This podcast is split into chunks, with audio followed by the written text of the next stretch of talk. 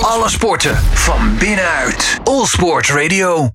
Welkom bij een nieuwe aflevering van Bloed, Zweet en Tranen. In dit programma gaat oud-topvoetbalscheidsrechter Mario van den Ende op zoek naar de drijfveren van onze sporticonen. Vandaag de gast in Bloed, Zweet en Tranen is oud-profvoetballer Aaron Winter. Als voetballer is Aaron Winter het meest bekend van zijn tijd bij Ajax, waar hij meer dan de helft van zijn carrière voor speelde. Verder maakte hij ook nog een eh, uitstap naar Italië, waar hij achtereenvolgens bij Lazio Roma en bij Internationale speelde. In zijn tijd als profvoetballer wist hij veel prijzen te winnen. Zo won hij onder meer de UEFA Cup twee keer, waarvan één keer met Ajax en één keer met Inter. Pakte hij ook nog eens een keer een landstitel, een Europa Cup 2, twee keer de KNVB-beker en de Johan Cruijffschaal. Tijdens zijn carrière heeft hij ook nog 13 jaar gespeeld in het shirt van Oranje. Daarin kwam hij tot 84 interlands en 6 doelpunten. Tijdens zijn interlandcarrière pakte hij ook het EK van 1988. Zijn internationale loopbaan eindigde in de verloren halve finale van het EK 2000 tegen Italië, waarin hij toen Nederlands record international werd door zijn 84ste interland te spelen. Na zijn carrière als profvoetballer ging hij verder als trainer. En hij startte bij Jong Ajax om vervolgens via Toronto in Canada uiteindelijk ook assistent te worden bij Ajax. En uiteindelijk zelfs met John van het Schip mee te gaan naar Griekenland. Mario van den Ende gaat uiteraard deze uitzending met Aaron in gesprek over zijn carrière, maar ook zijn trainerscarrière en uiteraard ook wat hij eigenlijk buiten het veld allemaal doet. Welkom bij Bloed, Zweet en Tranen. Goed, nou Aaron, hartstikke fijn dat je er bent. Uh, hartstikke leuk. We hebben twee maanden geleden hier ook van het Schip gehad. Wat net ook in de inleiding zei, waar je dus uh, ja, laatstelijk nog mee gewerkt hebt. Uh, ik zag je aankomen lopen vanaf de, vanaf de parkeerplaats aan de overkant op Mediapark. En toen dacht ik, die doet nog wel wat. Die is nog wel lekker fit. Ja, dat ben ik zeker. Dat moet wel hè. Als je je hele leven bijna gewend bent geweest om dagelijks een, een hele intensieve inspanning te doen met trainingen. Ja, dan blijf je wel op en top fit. Maar als je daarna stopt en je gaat minder sporten. En ja, ja ik, ik, ik, ik hou wel van de, de, de mooie dingen van het leven. Dus van uh, lekker een uh, glaasje wijn drinken, lekker uh, uit eten gaan. Ja, dan moet je ook wel oppassen. Want als je dan niet meer in beweging blijft, ja, dan, dan krijg je toch een heel andere vorm. Dus ik ben ook erg bezig om, om fit te blijven. Dus ik ben heel veel aan het padellen. Dat is de, de, de, nieuwe volkssport zo'n beetje. Dat ja, is dat, het is kruising tussen tennis en squash. Ja. Ben je er goed in? Ja, ik ben er wel uh, vrij goed in. En uh, alleen, ja, dat is voor mij niet genoeg. Hè? Je wil echt gewoon overal de beste in worden. Dus je, nog steeds. Je blijft uh, iedere dag oefenen. En je neemt nog ook wel lessen om hè, de, je tekortkomingen te verbeteren. En uiteindelijk wil je gewoon ook goed worden dat je ook je, je mannetje kan staan. Maar ik bedoel, het houdt je bezig. Het is mooi. En het is ook, er zit ook echt spel in. en het is voor iedereen toegankelijk. ongeacht de leeftijd ongeacht het niveau. En dat maakt het ook wel mooi. En voor de rest ja, doe ik heel veel uh, uh, sporten, andere sporten. Dus uh, voetballen als het kan. Je bent ook nog één keer in de week, geloof ik, met het groepje met Sjaak Zwart, Guus Hiddink. Freek de jongens, sta je ook nog wel eens in het midden bij de rondo. Hè? Ja, maar ja, ja, dan sta ik wel eens in het midden. Maar als ik in het midden sta, staat het niet omdat ik een verkeerde bal geef. Want mijn ballen zijn nog steeds allemaal perfect. Dus en links en rechts goed? Maar dat komt omdat een van de drie dan een fout hebben gemaakt. Ja, en uit respect ga je in het midden staan. Dus daarom. Ja, ja, nee, goed. Ik, eh, we hebben Sjaak Zwart hier ook gehad. En volgens uh, Sjaak zelf stond hij nooit in het midden. Weet je wel. Dan, uh, nee, ja. maar, even, maar ik vind het echt ongelooflijk. echt, ik, Sjaak, die is nu in de tachtig. Maar hoe fit hij is. En dat is gewoon echt, ja, het is gewoon een voorbeeld. Geweldig om dat te zien. Groot ja. compliment. Ja, zeker. Een, voorbe een voorbeeld Een voorbeeld, ja. Ja.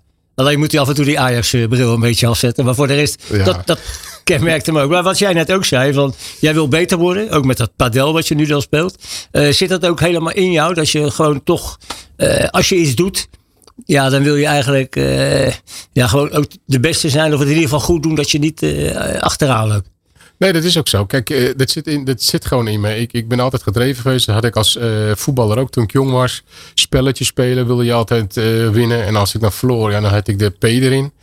Uh, nu ga je toch, naarmate je ouder wordt, ga je toch veel meer uh, anders om met, met als je iets verliest. Dus met de teleurstelling. Maar dat zit in mijn bloed. Ik wil gewoon winnen. En, en overal goed in zijn. En uh, wat ik net al aangaf, je mannetje staan.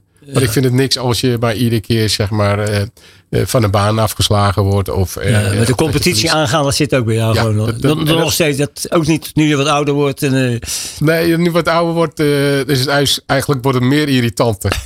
weet je wel, omdat je weet van in je gedachten wil je het, maar je moet ook je lichaam meenemen. Dus daarom ben ik ook heel, heel sportief om wel ervoor te zorgen dat, dat die combinatie altijd wel blijft. ja, ja, Als wij eh, geen voetballer in dit, programma, eh, in programma hebben als hoofdgast, dan eh, krijg ik altijd met terugwerkende kracht.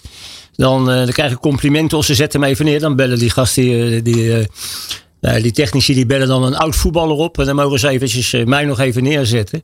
Eh, nou ja, goed, ik weet niet of jij nog eh, problemen hebt met mij of zo. Dan kun je dat nu ook gelijk nog even eh, rechtzetten. Dat je, niet als je dadelijk naar huis gaat, dat je denkt van nou die van den Ende heeft me zoveel problemen opgeleverd vroeger. Je kan het nu even kwijt. Het is eh, therapeutisch, eh, kan het gelijk even helpen misschien. Eigenlijk Mario, ik hoef niks kwijt, want ik ben ook het type als me iets niet bevalt. En dan had ik vroeger ook al op het veld met scheidsrechter, dan zei ik het gewoon meteen. En dan is het ook meteen uit de wereld.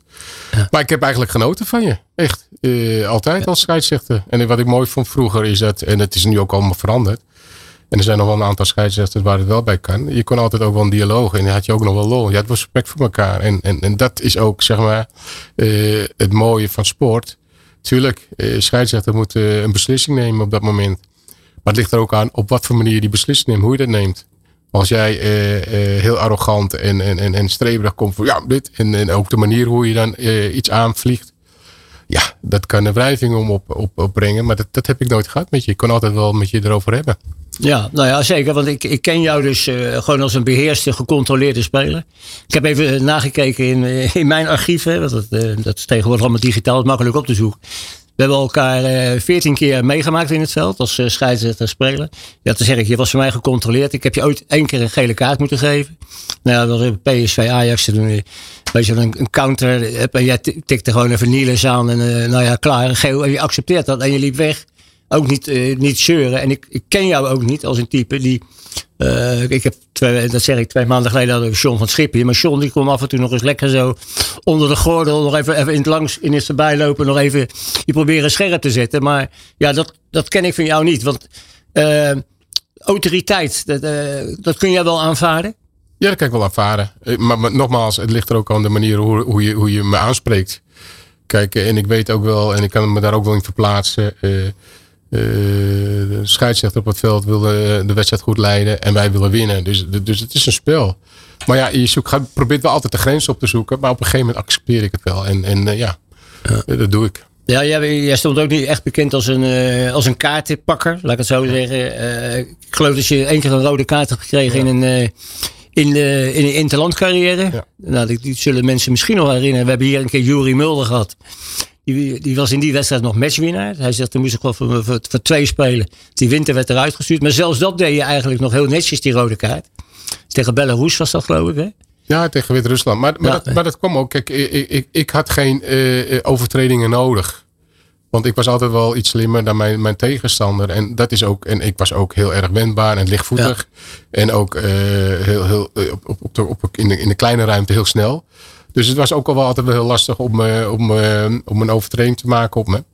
Maar nogmaals, die wedstrijd, ja, ik vind het niet erg om een overtreding te maken. Maar wat je tegenwoordig ziet, is eh, als, als mensen overtredingen maken, heb ik niet meer het gevoel dat het intentie is om de bal af te pakken. Heb ik meer het gevoel is een intentie om iemand ook pijn te doen, door de wedstrijd uit te schoppen. En, daar hou ik niet van, want ik bedoel, zo ben ik niet opgevoed, zo ben ik niet opgegroeid. En ja, als het op dat moment vroeger een keer moest gebeuren, dan had ik het misschien wel gedaan, maar dan had me wel heel veel pijn gedaan.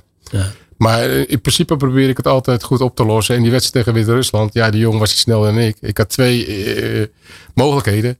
Of ik zag hem door midden. Of ik, eh, ik pak hem gewoon bij zijn shirt en ik trek hem naar achter. Ja. En ik koos voor het laatste. Ik trok hem aan zijn shirt Ja. naar achter. En ja, dat dat was gewoon een doorgebroken speler, was rood. Ja, ik weet, het was een Oostenrijkse scheidsrechter. En wij kwamen dan met die scheidsrechters ook nog regelmatig bij elkaar. En toen zei hij tegen mij, sorry, sorry, sorry. Want ik kwam nog uit Nederland. Met John Blankenstein was ik toen. En, met, eh, eh, en toen zaten we daar in die, in die groep. Zei die sorry, want Aaron is zo'n nette speler. Maar ik, ik moest wel, weet je wel. Nee, we hebben die kerel toen ook drie dagen niet aangekeken. Om, even, om, om het even jou goed te maken. Maar even, even terugkomen. Maar dat was wel een hele belangrijke rode kaart die ik pakte. Want dat is ook eh, ge- de doorslag geweest. Dat we ons geplaatst hebben voor het toernooi. Ja, voor de EK. Het was Ja. op weg naar de EK 96. Die, Als we die wedstrijd hadden verloren. Ja. Dan eh, hadden we ons niet geplaatst. Nee, want uit hadden ze wel verloren. Hadden ze ook verloren van, eh, van die eh, Wit-Russen. Ehm, als coach kun je dan wel die scheidsrechters accepteren? Dus je bent ook coach geweest? Of, of Ja, natuurlijk. Kijk, en ik vind ook wel, het ligt er ook op wat voor niveau je fluit. Maar over het algemeen moet je, moet je altijd scheidsrechters hebben die, die, die ook eh, empathie hebben. Die, die een wedstrijd goed kunnen leiden. En eh, ik heb het ook wel vaker meegemaakt, ook nog eh, onlangs. Dat je scheidsrechters hebben die echt gewoon eh partijdig zijn. En dan, dan vind ik het niet. En dan, dan, dan word ik, dan word ik gek niet. Ah, Maar dan word ik wel boos. En dan ga ik er wel proberen er wat over te zeggen. En met name ook vaak is dat niet alleen de scheidsrechter. Want die kan je heel moeilijk bereiken vanaf de bank. Maar het is meer eh, de, de vierde man, de vierde official. Naast je weet je wel dat je dan eh, eh, gaat corrigeren en behandelen. Net of je een, een kind bent. weet je wel, net of we de regels niet kennen. Weet je wel, dus daarin ook van als ze dan normaal dialoog of normaal gedrag vertonen. Dan ben je ook anders als trainer. ja. Maar vaak als je dan ook meteen hetzelfde gedrag toont, ja, dan krijg je actie-reactie. En ja, ligt aan de wedstrijd, Mario. ja. Wat vind je van die VAR? Ja, die VAR vind ik, eh, ik vind het heel goed dat in het leven is eh, gebracht. Ik vind het alleen heel slecht dat ze niet consequent zijn in, in, in, eh, in, de, in de maatregelen. Weet je wel, het is een beetje, op een gegeven moment, ja, denk ik bij jezelf van, ja, eh, eh, waarom zitten ze daar? Want iedereen kan zien met het blote oog dat het een overtreding is geweest, of dat het een elleboog is geweest, of, eh, of het is een, de bal is over de lijn geweest, of wat dan ook, heel duidelijk. En dan nog heb je die discussies om, dat wordt- is allemaal een beetje te ingewikkeld geworden. En, eh, ja, en dan, soms heb je dan uitleg eh, over eh, waarom die bal eh, wel, eh, of de scheidsrechter niet heeft ingegrepen, omdat ja, de VAR vond dit. Dan denk ik bij mezelf, jongens, kom op. Je moet conse- consequent blijven, want het voetbal is veranderd en ik vind het goed dat de VAR is. Maar dan moet je ook de VAR goed gebruiken. Als je kijkt naar kwalificatiewedstrijden, bijvoorbeeld ook in de Conference League, waar het, hè, ze hebben de competitie in het leven geroepen om de clubs tegemoet te komen, zodat ze eh, via een zijweg A, meer wedstrijden kunnen spelen, maar ook B, eh, eh, zeg maar geld kunnen genereren. En dan vind ik ook, dan moet je ook al meteen bij de eerste wedstrijd ervoor zorgen dat de VAR er altijd is. En niet pas als je de kwartfinale haalt of wat dan ook. Want dat, dat, dat werkt niet. Dat scheurt en het scheurt. Ja. Ja. heel gek. Dat je in één competitie verschillende, ja. Ja. verschillende manieren van leiding geven hebt. We gaan even terug naar, naar, eh, naar het begin. 55 jaar geleden geboren in, eh, in Paramaribo. Toen kwam je als, eh, als jong mannetje kwam je naar Nederland.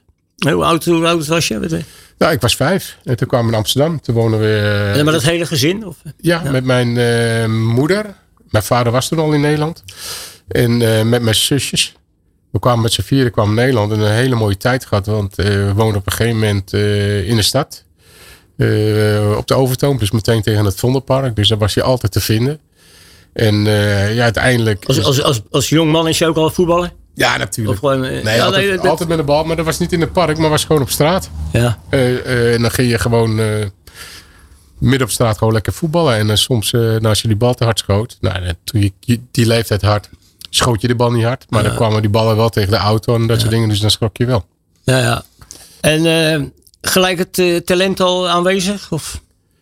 Ja, het talent was er gelijk aanwezig. Want eh, ja, je, wordt geboren Speelde je toen bij een club al op, op je jonge leeftijd? Nee, of, helemaal eh? niet. Mijn eerste club werd ook op een gegeven moment dat wij vanuit het, het, de Overtoom verhuisden naar Amsterdam West. Had ik een buurjongen die speelde bij een voetbalclub, die was keeper. En die, eh, daar speelde ik altijd mee. En zijn vader vroeg op een gegeven moment aan mij: van, Wil je een keer mee met, eh, met Robbie naar de wedstrijd? En toen gingen wij, eh, ging ik mee. Nou, en dat was geweldig. En toen mocht ik daar meteen blijven en heb ik daar wedstrijden gespeeld. En het is Weet uiteindelijk. welke club was dat? Ja, dit was Argenaut. Het bestaat Ah, al lang niet meer. Dat, is, dat is zeg maar in Sportpark Spieringoren tussen DWS en SDW vroeger. Het, heet, het, is, het is gefuseerd. Is het eh, op een gegeven moment eh AZS geworden, Sloterplas. En daarna is het zeg maar Almere City die fusie geworden. Almere City. Ja. Als jochie, eh, posters aan de muur van voorbeelden? Nee. Nee, dat had ik vroeger niet. Dat wordt pas later. Kijk, ik, wij mochten al lang blij wezen dat, eh, dat, dat we wat eten en drinken hadden vroeger. Want we kwamen uit Suriname. Mijn moeder had, eh, die moest eh, samen met mijn vader voor ons zorgen. Vier kinderen, dus we hadden het niet breed. Dus vier kinderen in het eh, gezin? Ja, eh, maar, maar geen, eh, geen eh, posters op de muur. En uiteindelijk eh, stond mijn moeder alleen voor de opvoeding van vier kinderen. Dus ja, Ja. Ja, ja, ja, goed. En toen zijn jullie later nog verhuisd naar Lelystad, geloof ik? ja, Of niet? ja ook daartussendoor nog in Groningen gewoond. Heel kort. En daarna eh, wilde mijn moeder weer eh, dicht in Amsterdam. Maar niet in Amsterdam. Dus zijn we in Lelystad beland. Lelystad, ja. Oké, we gaan er straks even over door. Want we hebben ook gevraagd naar je favoriete muzikale top 3. heb je sowieso wat met muziek, eh Aaron? Ja, ik vind muziek geweldig. Ik vind muziek geweldig. Ik, ik- ja, het is ook als jij. Muziek eh, ja, is, kan van alles betekenen voor je. Het kan eh, ja, ontspanning zijn. Het kan, eh, ja, je hebt toch altijd wel herinneringen met muziek. En dat vind ik geweldig. En dat is hetzelfde ook. is dat. ehm, ja, ik- dat komt straks misschien. We hebben een eigen bedrijf zijn we gestart. En ik associeer altijd muziek en geuren bij elkaar. Geuren? geuren, geuren, weet je wel. We hebben een eigen bedrijf in HomeScent. Dat zijn geurkaarsen, roomsprays en eh, geurstokjes. Daar associeer je altijd momenten mee. eh, belevenissen, eh, dingen die zijn gebeurd. En hetzelfde heb je ook met muziek. Ik heb de eerste keuze staan voor jou, Genesis. Follow You, Follow Me. Ja. Afgelopen dinsdag waren die nog in de Ziggo Dome. Ben je nog geweest of niet?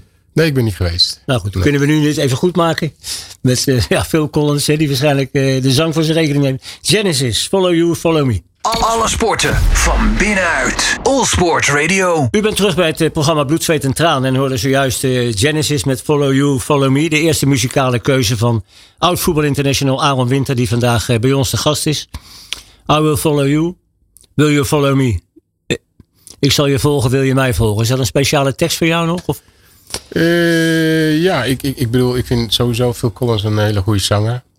Eh, en Genesis, eh, ja, dit nummer vond ik geweldig. Want dit, dit nummer doet me altijd denken aan, eh, aan de periode dat mijn moeder nog leefde. En, eh, en bij haar, ehm, het betekent ook heel veel voor me. Maar bij haar overlijden, bij de, bij de uitvaart, hebben we dit nummer ook voor haar eh, afgespeeld. Dus eh, ja, Follow Me, ja, wat je net al zei, Ja, ja. Dat, dat, dat betekent heel veel voor me. Ja. We hadden het eh, voor dit nummer, Aaron, hadden we het, eh, ja, dat je het- toch even in Nederland, dat je van Groningen naar Lelystad kwam. In Lelystad eh, ging je voetballen bij eh, Lelystad 67 is dat geloof ik? Ja. SVL Lelystad, ja. En dan werd je als eh, 16-jarige, kwam je daar ineens eh, ja, in beeld bij Ajax. Eh, hoe ging dat?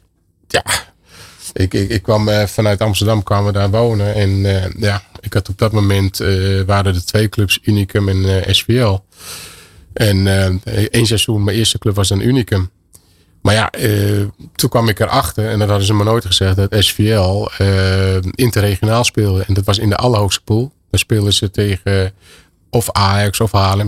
Lag maar net aan in welke pool je ingedeeld werd.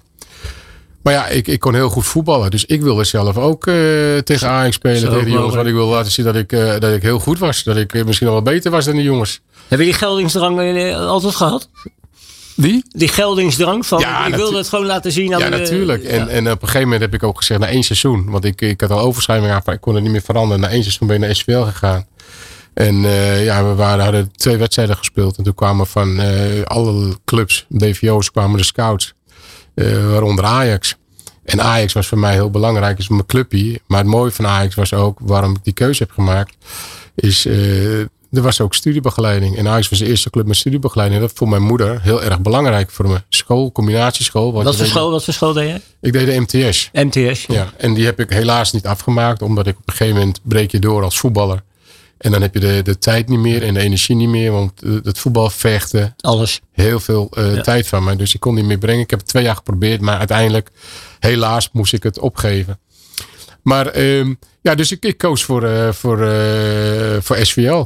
En het mooie was dat eh, in die periode ja, had je Ajax. Nou, daarna kwam Feyenoord ook. En dan kwam Go Ahead Eagles. En er kwamen echt heel veel BVO's. Die wilden me allemaal hebben. En ik koos voor Ajax. Maar ik kon pas het nieuwe seizoen naar Ajax toe gaan.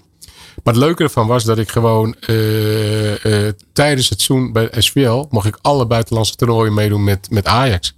En welke generatie was dat? Wel, hebben, zijn Ja, er bekende, bekende spelers? Ja, de generatie met wie ik ben opgegroeid.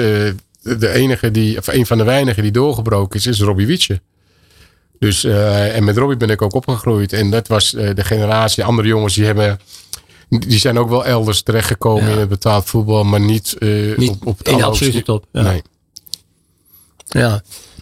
Kun je je vergelijken nu nog met een, met een speler uit de, uit de, huidige generatie? Dus je denkt van nou, daar zie ik mezelf een beetje in terug. Ja, nee, ja, nee. Weet je, en ik vind het ook uh, niet relevant om, om te vergelijken, want voetbal is ten eerste veranderd. ja, ik, ik, ik was toch ook meer een, een teamspeler, een verbindingsspeler ook.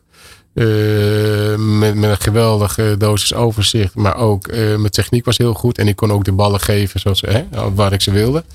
Dus en ik was ook heel sterk. Ik, ik, ik, ik, ik kon, en uh, ik kon ook op, op, op, op meerdere posities spelen. Dus dat was ook voor een, een voordeel voor uh, bijna alle trainers. Achteraf een nadeel voor mezelf. Want ik kon nooit uitblinken wat je heel veel spelers hebt tegenwoordig op één positie dat jij bent ja. de beste. Dus ik was uh, een manetje van alles. Ja, en wat was jouw favoriete, allerfavoriete plekje? Op het middenveld. Oh, Links, rechts of midden maakte me niet uit het middenveld. Ja, want je zegt ook, het, het maakte het wat makkelijker voor een trainer. Ja. Maar volgens mij was je ook niet echt een hele moeilijke speler voor een trainer. Nee, nee, nee, nee. Nee. Ik, ik, ik, ik kom met, uh, ja, ik was een, eigenlijk een goede voor een trainer. Ja, ja, ja goed. Ja. Makkelijk inzetbaar, dat zeg ik. Op, op vele, uh, ja. meerdere posities inzetbaar. Maar ook in, de, in het weerwoord geven. Maar ik denk dat jij ook een type bent die ook wel, uh, ja, ook wel denkt van... Uh, hallo, daar kan ik nog wat van leren. Of, dus je hebt natuurlijk Kruis meegemaakt. Hè? Want die liet jou debuteren in 1986 tegen FC Utrecht, geloof ik. En volgens Ajax-traditie scoorde je toen ook nog, hè? Want ja. dat was toen in die tijd echt, elke debutant die scoorde geloof ik. Ja. Uh, ik heb hier uh, meerdere van jouw oud-ploeggenoten ook uh, aan tafel gehad. En die, zeggen, die zeiden dan wel eens, elke dag denken we nog een keer aan die kruif. Ja, dat is ook zo. Want als je kijkt wat... Toevallig was het gisteren de dag dat hij, dat hij ook nog zes jaar geleden overleed. Maar... Ja, nee, maar als je kijkt naar, een, naar de legacy van wat Johan heeft achtergelaten. Als je kijkt hoe Ajax voetbalt. Als je kijkt hoe Barcelona voetbalt, weet je wel. Dus... Uh, het is heel erg zichtbaar. En buiten dat was het gewoon uh, ja, een van onze allerbeste voetballers die we ooit hebben gehad. Uh, en, en, en ook qua mens. Gewoon een, een fantastische man. En ik ben heel blij dat ik hem heb mogen leren kennen. Maar hij heeft me ook gehaald bij, bij het eerste elftal. En ja, hij heeft me toch wel heel veel dingen bijgebracht. En dat, dat vond ik ook wel mooi. Ja, en wat, als je dan bijvoorbeeld uh, voor je debuut staat, hè? Dus, uh, in de meer was dat nog, hè? Ja. in de, het oude stadion. En uh, hoe, hoe, ja, hoe bereidt hij dan voor op jouw debuut? Weet je wel? Of, of? Nou ja, hij was gewoon heel, heel, heel duidelijk. Kijk, Johan, als hij je op het veld bracht en dat interesseerde hem niet wat de rest erover dacht, want hij gaf je het vertrouwen. Want hij, hij kent je kwaliteit, hij weet hoe je bent als persoon. Dus hij gaf je volledig het vertrouwen. En het mooie van alles Stel nou dat het uh, niet goed zou gaan, is het ook een persoonlijkheid die je dan ook in bescherming nam. Hij beschermde je altijd. Ja. Maar intern kon hij je wel aanpakken. Heeft hij ook gedaan bij mij. Dat was wel een heel mooi verhaal. Nou ja, dat, was op een gegeven moment. Daar zitten we voor. Speelde, speelde ik altijd uh, uh, vaak in die periode had hij een beetje de, de P op, op, op Bosman. en, en op een gegeven moment ik ging altijd met de bus van Amsterdam naar de Meer. Maar op een gegeven moment uh, word je wat ouder. Je krijgt je rijbewijs en een autootje. Dus op een gegeven moment liet hij me niet meer uh, spelen of invallen. En dat, vond ik helemaal vreemd. Tot op een gegeven moment Johan, Frank Rijkaard naar Johan toe liep en zei van, nee, maar Johan, trainer, waarom speelt Aaron niet? Het is heel simpel. Die is in de war. Die heeft zijn autootje en die doet niet meer wat hij moet doen. Dus dat kwam door dus, die auto. Ja, maar dat kwam door die auto, weet je wel. Maar dat soort dingen, dat zag je dan wel. Want op het moment dat je jong bent, je krijgt een auto, je ben je toch even een beetje aan het, uh, aan het, aan het uh, zweven. Ja. Nou, en dan maakte je gewoon scherp door niet te laten spelen. En uiteindelijk, ja, dan ging je erover nadenken. Maar ik vond dat het niet zo was, hij wel. Maar ging over nadenken. Dus je werd weer gewoon met beide beentjes op de grond gezet. Uh, en, en zo deed hij dat bij ieder grote te spelen. Als Richard Wietse ook. Die, die moest op een gegeven moment moest hij gaan fluiten bij de amateurs. Uh, daarnaast bij, uh, bij in de meer. Omdat hij zeg maar uh, niet goed zijn best deed. Dus dan moest hij gewoon op zijn vrije dag, op zaterdag, moest hij in plaats met ons mee trainen, moest hij daar gaan vlaggen. De wedstrijd gaan vlaggen, weet je wel. Dus hij pakte ieder jonge speler, en zo zijn er nog meer voorbeelden, ja. om, om, om, om de jongens zeg maar op scherp te zetten. En nadenken van jongens, eh, waar ben je in godsnaam mee bezig? Ja, ja, ja. Of, eh, of soms onbewust, hè, want we deden dingen onbewust. En eh, om je scherp te zetten. En daar gaf hij ook het vertrouwen in. Dus als hij je opstelde, dan, ging je ook, dan wist hij ook wel dat het allemaal goed zou komen. Ja, want er zaten ook natuurlijk wat eh, ja, ervaren jongens bij hè, Ja. toen jij eh, debuteerde. De Arnold Murens en de Ronald Spelbossen van deze wereld. Want dat was ook denk ik toch ook in de filosofie van Cruijff. Dat, dat hij ook in het veld altijd wel mensen had die voor hem ook een beetje de kaders nog in dat veld even ook nog uitzetten. Hè? Ja, natuurlijk. En, en dat zag je ook heel goed. Eh, En iedereen had zijn twijfels op een gegeven moment. Van ja, waarom moet je Ronald Spelbos eh, op dat moment kopen? Ja. Hij is niet snel. Nee, maar hij zag wel een hele andere kwaliteit. Uiteindelijk was het een van de beste centrale verdedigers die we hebben gehad. Ja, ja die hij zei van ja, Ronald hoeft niet, eh, eh, ja, die hoeft niet te gaan rennen met die bal. Maar die, die, die heeft een goede paas. Als hij maar even die twee, twee meter kan lopen met die bal. En dan geeft iedere keer die bal het goed tussendoor. Ja, dat had hij. Dus hij keek wel naar iedereen zijn kwaliteit. En daarvan uit. Ja, de, de, de, de, de, de combinatie van de samenstelling van het team was geweldig. Maar het was gewoon een, een, gra- eh, een, een fantastische man. Ja, Persoonlijkheid. ja, ja. En een jaar later eh, debuteerde hij ook al gelijk in Oranje. Dus dat ging eigenlijk ook heel snel. Ging heel snel, ja. Maar vroeger was het Met anders. Rinus onder Rinus Michels was dat, hè? Ja, onder Rinos. En eh, was wel heel mooi, want eh, ik, ik heb een keer een interland gespeeld. Er waren geloof ik bijna op één speler na.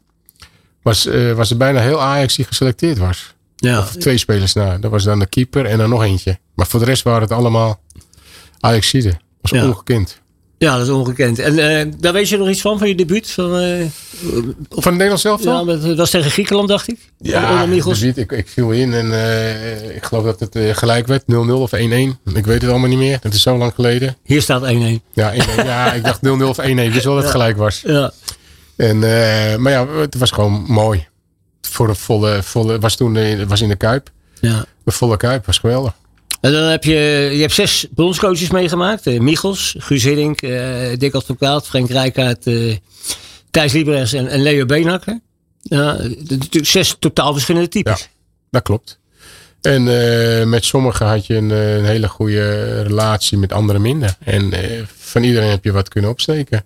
In positieve zin of in, eh, in negatieve zin. Ja, en dat je ook nog later, eh, toen je zelf trainer werd, eh, Ja, kunt gebruiken of, Ja, of ja. absoluut weglaten. Ja, en uiteindelijk overal, als je, hè, dat heb ik altijd wel gehad. Ik ging altijd van mijn eigen kwaliteit uit. En ik probeerde dat uit te voeren. Wat, wat, wat je ook aangegeven werd door, hè, door, de, door de besprekingen. En buiten dat ja, had ik ook mijn eigen kwaliteiten. Wat je dan ook liet zien. Ja, goed. Maar toen, ja, je timmerde natuurlijk aardig aan de weg. Hè? We hebben het net al gezegd, eh, twee keer kampioen van Nederland. eh, de, de KNVB-beker gewonnen, Europa Cup 2 gewonnen. Twee keer een, eh, of de UEFA Cup gewonnen met Ajax. Toen ging het vertrek naar Italië. Daar komen we straks nog even op terug. Want in dit programma proberen we ook altijd... ja, de, ja, hoe zit de sporter, de, de exporter in elkaar? Ik ken je natuurlijk een beetje, we hebben elkaar regelmatig meegemaakt. Ik heb geprobeerd wat persoonlijke kenmerken op een rijtje te zetten waarvan ik denk, nou, zo eh, zit Aaron wel in elkaar. En ik eh, vraag je daarop kort te reageren. Als ik denk aan Aaron Winter, dan denk ik aan iemand die heel plichtsbewust is. Ja. Als je me wat vraagt, dan doe ik het. Ja. En eh, ik probeer altijd wel, alhoewel ik wel een beetje veranderd ben hoor. Want ik probeer ook wel soms wat, wat, wat anders met, met dingen om te gaan. Loyaal, Ja. geduldig. Mm, wordt wel minder hoor. Ik wil dingen wel voor elkaar, sneller voor elkaar krijgen. Ja. Ja, maar dat heeft ook met de leeftijd te maken. Ja. Maar ik, ja, ik, ik zeg ook het meeste wat ik je ken is eh, eh, georganiseerd, Ja. dienstgericht, Ja. eh, kritisch op zichzelf. Ja. Dat is ook al, al van, klein, van kleins af Ja. Dat komt gewoon uit jezelf. Dat is niet echt door de Ajax-school gekomen. Nee, nee, nee, nee. Ik kom door mezelf. Zo ben En, ik. persoon. En dat werd er bijvoorbeeld door, door zo'n Kruif werd dat nog eventjes extra bevestigd door wat je net ook zei met Ja. kleine dingen. Ja. Hè, wat, wat, wat dan vaak over Kruif gezegd wordt, de details zijn belangrijk. Maar dat, dat zelfkritische zit er dus in. Eh, beschermend. Ja. Nou, dat, verantwoordelijk. Ja. Eh, het belang van anderen ook eh, goed, goed inschatten. Dat, Ja. je, dat je dus, jij noemde jezelf net al een echte teamplayer. Ja. Maar dat, dat, zit, dat zit er echt in ook. Ja, maar ik vind ook, ik, ik, wat ik ook heb, is het is hetzelfde. Een beetje eh, empathisch vermogen. Een beetje kunnen inleven in anderen. Ja. Ja. ook altijd vragen hoe het gaat. Dat, tenminste, net ook als elkaar ja. tijd niet gezien, dan kom je binnen, weet je. Dan, uh, ja, maar je gelijk de belangstelling, de ja, maar ik ben altijd wel geïnteresseerd in mensen. Ja. Ik, en, het, en het vind ook, ja, het is een interactie en ik vind het ook mooi. Ja. Uh, het team staat voorop. Ja. Dan heb ik nog uh, staan behulpzaam. Uh, ook toch wel het prettig vinden om achter de schermen te kunnen functioneren. Ja, alleen ik, ik door velen wordt mij geadviseerd van nou jongens, waarom altijd op de achtergrond? kom ook eens, kom eens uit je comfortzone. Ja.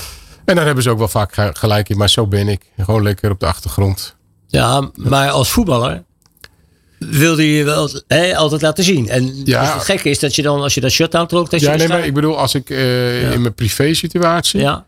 Of uh, dan is het gewoon uh, op de achtergrond. Maar gewoon als ik iets in sport of werk, dan, dan wil ik het wel het tegenovergestelde doen. Ja. ja. ook wel eens moeite om, om nee te zeggen. Ja. Wat je net eigenlijk al zei van... ja. Ehm, Yvonne, jouw vrouw, die al, uh, nou die ken je al een eeuwigheid geloof ik hè? Ja, vanaf we 16 zijn. Vanaf je 16 dus dat is, uh, dat is bijna een jubileum weer volgens. Hè? Dat ja, is, dat is bijna een jubileum. Dat is geweldig. 40 jaar, ja. En jullie hebben drie kinderen?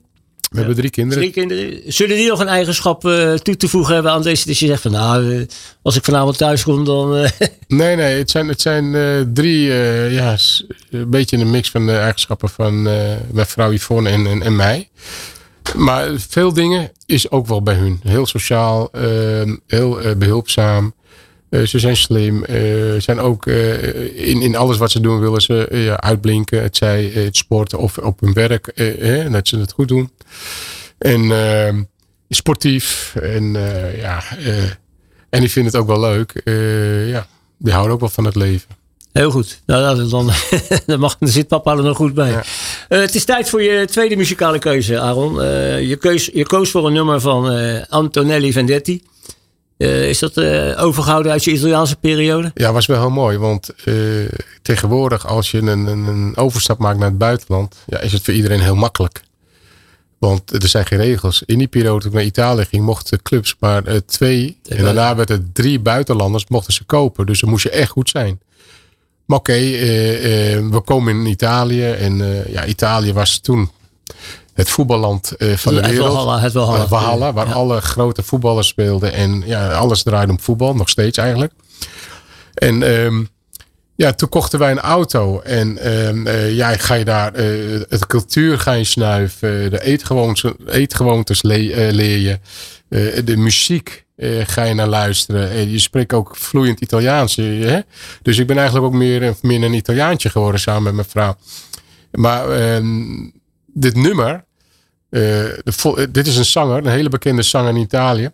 En ehm, het is eigenlijk de, de, de fan van de tegenpartij waar ik speel. Want ik speelde bij Lazio Roma en hij is eigenlijk de zanger van uh, Roma. Dus een Romanista. Maar, maar, de, maar de muziek was gewoon geweldig. En dit nummer vond ik geweldig, omdat was na mijn eerste jaar hadden wij besloten om met de auto vanuit Italië, vanuit Rome naar Nederland te rijden.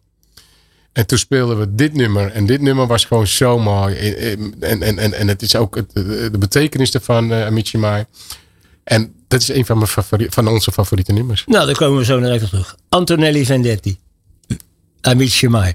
Alle sporten van binnenuit. All Sport Radio. U hoorde Antonello uh, Vendetti met uh, Amici Mai. De tweede muzikale keuze van uh, voormalig uh, voetbalinternational Aaron Winter. Met wie ik vandaag in gesprek ga. Je zei, voordat dit nummer ingestart werd. Zei ik ben toch een beetje Italiaantje geworden. Als je dit dan weer hoort, dan gaat het weer kriebelen. Ja, zeker. zeker. En je komt nog wel geregeld in Italië. Je hebt er heel veel... in mijn voetbalperiode heb je heel veel vrienden aan overgehouden. En die spreken nog wel, wel, wel, wel geregeld. Maar het is gewoon uh, een, een fantastisch land. Uh, het cultuur is heel mooi. De taal is heel mooi. En ja. En Rome is voor jou uh, ook de ultieme stad? Ja, Rome is voor mij een van de mooiste, een van de mooiste steden ter wereld. Echt waar. Ja, ja ik, kan het alleen maar met je eens zijn. Ja. En je hebt daar natuurlijk ook een van de me meest hete derbies een paar keer gespeeld. Hè? Tussen Roma en AS Roma en Lazio. Ja. Ik heb ja. er zelf twee keer ben ik erbij geweest. Uh, op de tribune dan. Maar volgens mij had hij die wedstrijd beter in het Colosseum kunnen spelen. Hè? Ja, dat ging echt. eh, eh, dat waren echt altijd hele, hele lastige wedstrijden. Want ehm, eh, ook al moest het seizoen nog beginnen en, eh, en de derby stond zeg maar op, de, op, de, op, de, op het schema, maar dat zou dan de tiende of de elfde wedstrijd zijn. Dan hadden de supporters al vanaf de eerste dag, de eerste wedstrijd, hadden ze alleen maar over de derby. Je moet de derby winnen, de derby winnen, want dat is heel erg belangrijk voor ze. En ik heb het een aantal keren meegemaakt, helaas, dat je de derby dan hebt verloren. Nou, dan kon je weken de deur niet uit hoor. Want dan kwamen die supporters ook echt heel erg boos. En vaak niet tegen mij, maar wel tegen een aantal collega's van me. Kwamen ze op het trainingscomplex met, met wel, wel 100, 200 man. Om teksten en, eh, eh, teksten en uitleg eh, te halen bij de spelers. Van eh, waarom dit, waarom dat, jongen. Dat, dat op een gegeven moment eh, de politie bij moest komen. Dat ze allemaal werden verdreven. Maar we hebben, en als je die derby wint, is het gewoon fantastisch. Hè? Want dan, eh, in Italië was het al zo. Je, je bent een afgod. Eh, de, alle deuren gingen open voor je. Dus als je dan een derby won, dan ging je er ook Ja. een beetje van profiteren met je collega's. Ja, maar dat was dan in Rome. Want je hebt natuurlijk in Milaan heb je natuurlijk ook nog. eh, Toen je bij Inter Milaan eh, speelde tegen, tegen AC Milan de, Ja. de derby. Maar ja, die- maar die derby in het noorden is, wat, is ook een mooie wedstrijd. Maar dat is qua ehm, eh, beleving en, en, en, en agressiviteit stukken malen minder dan Roma Lazio. En dat zie je ook wel dat ehm, eh, in Italië de clubs die de meeste eh, prijzen winnen, zijn allemaal de clubs uit het noorden. ja. Dus of een Milan, of een Inter, of een Juve. Juve, dat zijn, ja. Daar gebeurt het altijd. Omdat de mentaliteit toch iets anders is dan eh, Rome en naar beneden toe. Ja, je zei ook nog, voor het eh, muzikale intermezzo, zei je ook nog van, je moest ook opboksen tegen de andere buitenlanders in Italië. Je had toen nog die regel dat je Ja. dus met twee en later dan met drie eh, spelen. Je hebt eh, bijvoorbeeld met, eh, volgens mij met Thomas Dool gespeeld, met, met, met. Maar ja, een van de, de meest bijzondere voetballers die, die ooit eens eh, op de velden heeft gelopen was natuurlijk Paul Kescoorn. Daar heb je ook nog mee, mee gespeeld. Daar nog mooie herinneringen aan. Ja, fantastische herinnering. Kijk, en ik, ik ben ook bevoorrecht dat ik met zo iemand heb kunnen spelen. En ik, ik vergelijk hem altijd met, nou niet met George Best, maar eh, ik vond hem eigenlijk net zo geniaal. Of misschien nog wel beter. Alleen eh, Paul, eh, als je dan nu kijkt hoe, eh, hoe hij door het leven gaat, ja, dat gaat me echt aan het hart. Hij, hij kwam uit een, een, een volksbuurtje, echt een hele slechte buurt. vlak bij de Spurs waar hij Ja. ontdekt is. En, en ja, het was een jongen die alleen maar kattenkwaad, geen goede vrienden had. En uiteindelijk eh, ja, toch de drang heel groot is gegaan naar eh, eh, de alcohol. En later ook nog naar, misschien nog naar, naar de drugs. Weet je, dat hij helemaal erg verslaafd was. En als je dan ziet eh, hoe hij in een korte tijd eh, zijn car- carrière heeft vergooid. Ja, dat, dat gaat me echt aan het hart en doet me pijn. Maar desondanks, eh, ik, heb, ik heb met hem gevoetbald en ik heb genoten van hem. Op het veld was hij geniaal. Buiten het veld, ja, Maar deed hij dan ook wel eens dingen op, Ja. het, op het veld dat je dacht van hoe is dat nou mogelijk dat hij, dat hij jou verraste of zo? Dat je dat, Ja, kijk, voetballend, techniek, slimheid, scorend vermogen, bal afpakken. Joh, hij had, en hij was ook nog snel. Alles had hij. Een, een echt een, een moderne Engelse voetballer. Want we Engelse voetballers vroeger hadden die, die, die kwaliteit niet. En hij was daar een van. Ja. Die het wel had. Maar ehm, ehm, hij was gewoon echt als hij was, eh, overal waar hij was, was hij het middelpunt. En dat was wel mooi. Want het begon al de eerste keer dat wij eh, met, eh, met de bus naar een wedstrijd toe moesten. En de Italianen, je weet hoe Italianen, die zijn echt heel erg ja, serieus. Dus als wij in de bus zaten en dan had je dan weer een, een, een videoband. Toen was er nog een videoband dat je eh, de reis, dat je dan een Italiaanse film eh, moest kijken. Nou ja, eh, Paul, die, had dat, die wist dat wel blijkbaar al eerder. En eh, op het moment dat we die bus instapten, haalde hij gewoon al die, eh, die Italiaanse videobanden eruit. Kegelde die gewoon uit. En hij gooide zijn eigen videobanden. En dat was eh, Mr. Bean, Rowan Atkins, weet je wel. Allemaal dat soort dingen. Nou, dan gingen wij er gewoon echt alleen maar... eh, ehm, of Black Adder, weet je wel. Alleen maar dat soort films eh, bekijken. Nou, geweldig. Maar hij bracht wel de sfeer erin. ja. Want hij was ook eh, geweldig voor zijn teammates. Maar op het moment op het veld, ja, was hij echt ook een, een winnaar, een killer. En hij wilde ook gewoon altijd winnen. ja. Maar je hebt hem nog gevoetbald, maar je hebt ook met hem gevlogen. Hè? Dat was ook nog een... Ja, ik heb met hem voetbal gevlogen. Ja, Paul had vliegangst. Dus eh, eh, als wij een, een espressootje dronken, dan, eh, dan zat er iets anders bij hem in het, in het, in het kopje dan een espressootje. En dus het was altijd niet fijn om met hem te vliegen als jij voor hem zat in het vliegtuig. Want dan eh, maakte hij helemaal gek. Want hij was bang. ja. Maar het is, het is, het is een, een geweldige jongen. En eh, ik hoop dat, eh, dat hij nu wel eh, helemaal er vanaf is. Wat ik lees en hoor. Ja, Zijn ze, nog steeds, zijn ze nog steeds met hem bezig. Het is heel moeilijk, maar het was gewoon echt Ja. een fantastische jongen. Maar goed. Eh, vier seizoenen Lazio. En toen, eh, toen kwam je Inter, eh, Internationale in Milano. Hè. Ook een, weer- echt een wereldclub. Eh mooi elftal natuurlijk ook. eh, met Pajuka denk ik. Met Bergomi. Zanetti. Djokajev. Paul Inch. eh, Samorano. De Chileense spits. Ronaldo, de Braziliaan. Dat was echt een, eh, een elftal wat ook de UEFA Cup won, dacht ik. Hè? En dan heb je ook nog eh, Simeone, dat speelde er ook nog in. De huidige trainer van Atletico Madrid. Daar heb ik ook zelf een paar keer bij Argentinië mogen fluiten. Maar dat, dat zijn ook allemaal types die... eh, ja, je hebt Ja, het je over, je je heb- winnaars, maar dit was natuurlijk een team wat... Ja, en je, bent er nog een hoop vergeten. Paulo Sousa nog daar erbij. Ja, eh, zo. eh, Pirlo heb je ook nog Roberto Baggio. Pirlo erbij. Echt waren echt uh, Angloma verdedigers. ja. waren echt, een- echt een heel goed elftal. Echt goede voetballers. Ja, alleen daar ook er werden de keuzes gemaakt. En ik, eh, ja, 9 van de 10 keer speelde ik. Op- Ja, nou ja, dat, dat is alleen maar prettig. Ja. Eh, Daarom hebben we ook uitgenodigd natuurlijk hier om over dit soort dingen te, te praten. Want in Italië is ook de voorbereiding op wedstrijden toch wel anders. Hè? Het, eh, trainingskampen die zijn natuurlijk Ja. veel langer dan... eh, Kijk, hier in Nederland heb je natuurlijk ook eh, kortere reizen. Maar daar zaten jullie altijd, altijd voor. Ja, en- maar dat waren toen die tijd dat je die stap maakte naar het buitenland. Waren, ja, dan moest je ook aan wennen. Je moest wennen aan de cultuur. Ondanks dat je de cultuur heel mooi vindt. Ehm, wij waren hier gewend in Nederland om niet te vliegen naar wedstrijden. Want eh, de afstanden hier doe je altijd met de bus. Dus dat was ook eh, een omschakeling. En wat je nu ook terecht zegt, of net terecht zei, van ja, als je op zondag speelde, dan gingen wij vrijdags al in trainingskamp. Twee dagen voor de wedstrijd gingen we al weg. Dus dan uh, treden we op ons trainingscomplex en dan, dan reden we of vlogen we richting uh, waar je moest voetballen. En uh, ja, als je uh, op een gegeven moment een gezinnetje hebt met kinderen, ja, is het wel heel zwaar. Want in Italië speel je ook uh, niet één keer in de week, maar je speelde gewoon twee keer in de week. Dus je was van de zeven dagen, dan reken maar uit, ja. was je vijf, zes dagen was je van huis. Dus het was heel zwaar. En, maar dat is ook de andere kant van de medaille hoor. En, en, en, en, en wat ook heel moeilijk was, is dat uh, in, in, in, in Italië werd je geleefd. Dus mensen wisten alles van je. Alles kwam ook uh, in de media. dus je privacy daarentegen, dat probeerden eigenlijk wel heel goed af te schermen. Wat ook wel lukte. Dus dat betekende, je ging altijd in de vaste restaurantjes. Daar werd je afgeschermd. De, afgeschermd door de mensen, omdat je die mensen uiteindelijk heel goed leerde kennen. En daar ook een aantal vriendschappen zijn ontstaan. En ja, je, je, je bleef zoveel mogelijk in je eigen uh, omgeving. Toen kwam je weer terug in je oude omgeving. Hè? Vanuit uh, Italië kwam je terug uh, eind 90 jaren, 99 naar, naar Ajax. Dat was toen Jan Wouters trainer. Ja.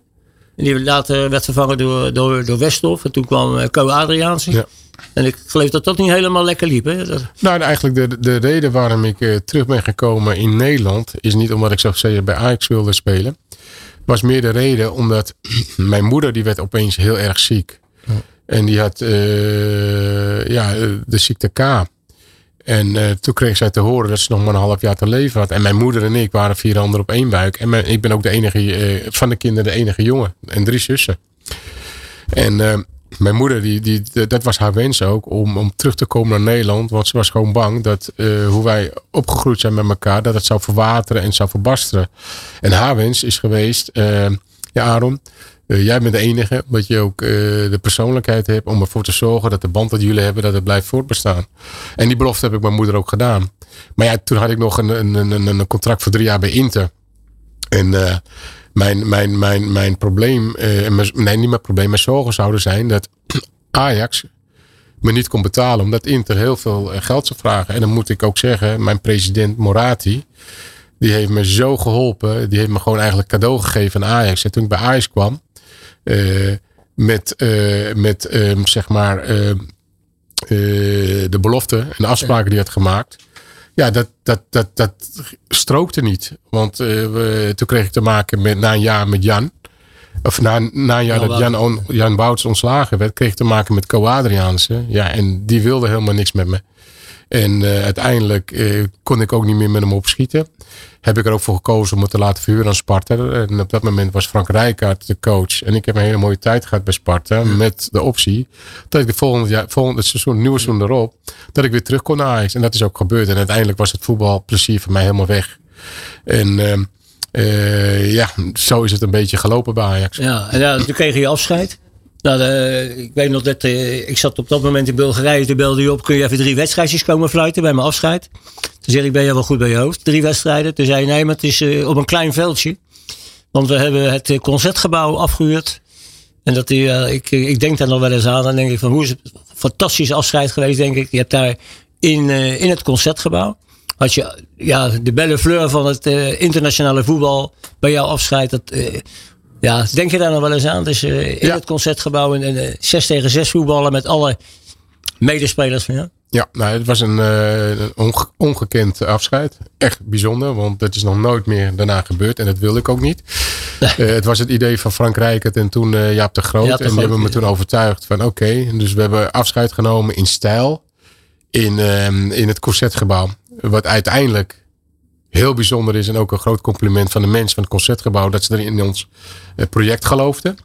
Want we hebben een concertgebouw helemaal omgebouwd in een voetbaltempel. Met eh kunstgrasvelden wat uit, uit, uit, uit Amerika, Canada overgevlogen werd. En, en, en, en in, in zeg maar eh, drie periodes geëvenaard van mijn eerste periode bij Ajax. Bij een periode in Nederlands elftal, periode in het buitenland. En dat was wel heel mooi. Maar eh, heel mooi omdat iedereen eh, die ik had uitgenodigd, die kwam. En eh, het was een, gewoon een bijzonder afscheid. En ik vond het wel heel mooi. Ja. Even naar de toekomst toe. Eh, je, je bent eh, in december met John van het Schip eh, ja, gestopt als bondscoach van Griekenland. Wanneer gaat de trainingspak weer aan? Nou ja, we hopen zo snel mogelijk. Er spelen wat dingetjes. Maar en dat tandem schip ja, ik zeggen, dat, ik heb, ik heb altijd, zeg maar, zelf of op mijn eigen benen gestaan. Maar ik heb nu een geweldige periode gekend met Sean en Michael. Michael is onze andere collega, de andere assistent, Michael Vakanis. En dat is ons zo goed voetbal, eh, bevallen. Want eh, we waren heel erg complementair aan elkaar. En we hebben het echt heel goed gedaan. En die samenwerking is goed bevallen. Dus ik, ik, ik sta er, en Sean weet het ook. Ja. Eh, we staan er weer voor open. en de vrouwen, de vrouwen passen ja, ook ja, goed bij ja, elkaar. eh, goed. En, ja, Ja. en het was ook de eerste keer dat ik met Sean samen heb gewerkt. Ik ken Sean al heel lang als een vriend. Ja. Maar het, het samenwerken was ook fantastisch. En ja, het is, er komt een vervolg aan. Mooi. Aaron, eh, voor jou liggen een gele en een rode kaart. Al een uur op je te wachten. Eh, de voorgaande gasten die zijn altijd eh, ja, heel actief mee geweest. Van, of een gele of een rode kaart. Wil jij iemand nog, of een organisatie of een persoon, een Ja. rode of een gele kaart tonen? Nou ja, ik, ik normaal, ik heb heel weinig rode kaarten getrokken of gekregen in mijn leven. Maar nu geef ik wel een rode kaart. En een rode kaart krijgt Poetin. Omdat ik, ja, het is niet meer van deze tijd dat je een oorlog krijgt. En zeker ook de manier waarop. Dus een rode kaart voor Poetin. Nou ja, duidelijker kan het niet. En ik, eh, ik denk dat eh, alle luisteraars het daar ook wel eh, mee eens zullen zijn. Ja, het uurtje is om. Dat zeg ik. Het, het, het vliegt om. Je hebt natuurlijk fantastische verhalen. We sluiten deze bloed, zweet en tranen zo af met jouw derde muzikale verzoek. En dat is Conquest of Paradise van Vangelis. de, Griekse, een Griekse componist eh, van filmmuziek uit, van 1492 met Gérard Depardieu. Eh, lekker liedje of heeft dit ook nog voor jou een bepaalde betekenis? Het is ten eerste een heel mooi liedje, maar het heeft ook een betekenis eh, in die film. Als je kijkt dat eh, een slavenschip eh, eh, zeg maar onderweg de boot verovert. En die komen dan uiteindelijk na heel lang varen in de oceaan, komen ze aan, meren ze aan in Amerika. Waardoor ze voor het gerecht moeten komen, want die, die, die, die vechten dan voor hun vrijheid. Van vrijheid. Ja. En dat vandaar. Oké. Goed, nou, ik wil je bedanken, Aaron, voor je, voor je komst, eh, voor je openhartigheid. En ik wens je alle goeds toe met de mooie dingen ja, die, je nog eh, in gedachten hebt. U bedankt voor het luisteren en tot de volgende aflevering van Bloed, en Tranen op All Sports Radio. Waar ik weer met een eh, Nederlandse sporticoon in gesprek ga. En eh, Aaron, de gast, ik zie jou nog even je vingertje. Wat, ik wilde nog eventjes iets zeggen over het product wat we op de markt hebben gebracht. Inverno Zend. Dat zijn. Oh, je kreeg naar de appje van je dochter, nee, nee, nee. Ja. Ga, naar de, ga naar de website www.invernocent.com. Ja. Geweldig product. Eh, het zijn eh, geurkaarsjes, eh Nee, oké. roomsprays en eh, geurstokjes. Het is geweldig. Het is gewoon een topproduct. Dus mensen oké. gaan erheen. Nou ja, dit gaat dan van de re- reclamezendheid af. Maar we gaan nu luisteren naar Vangelis.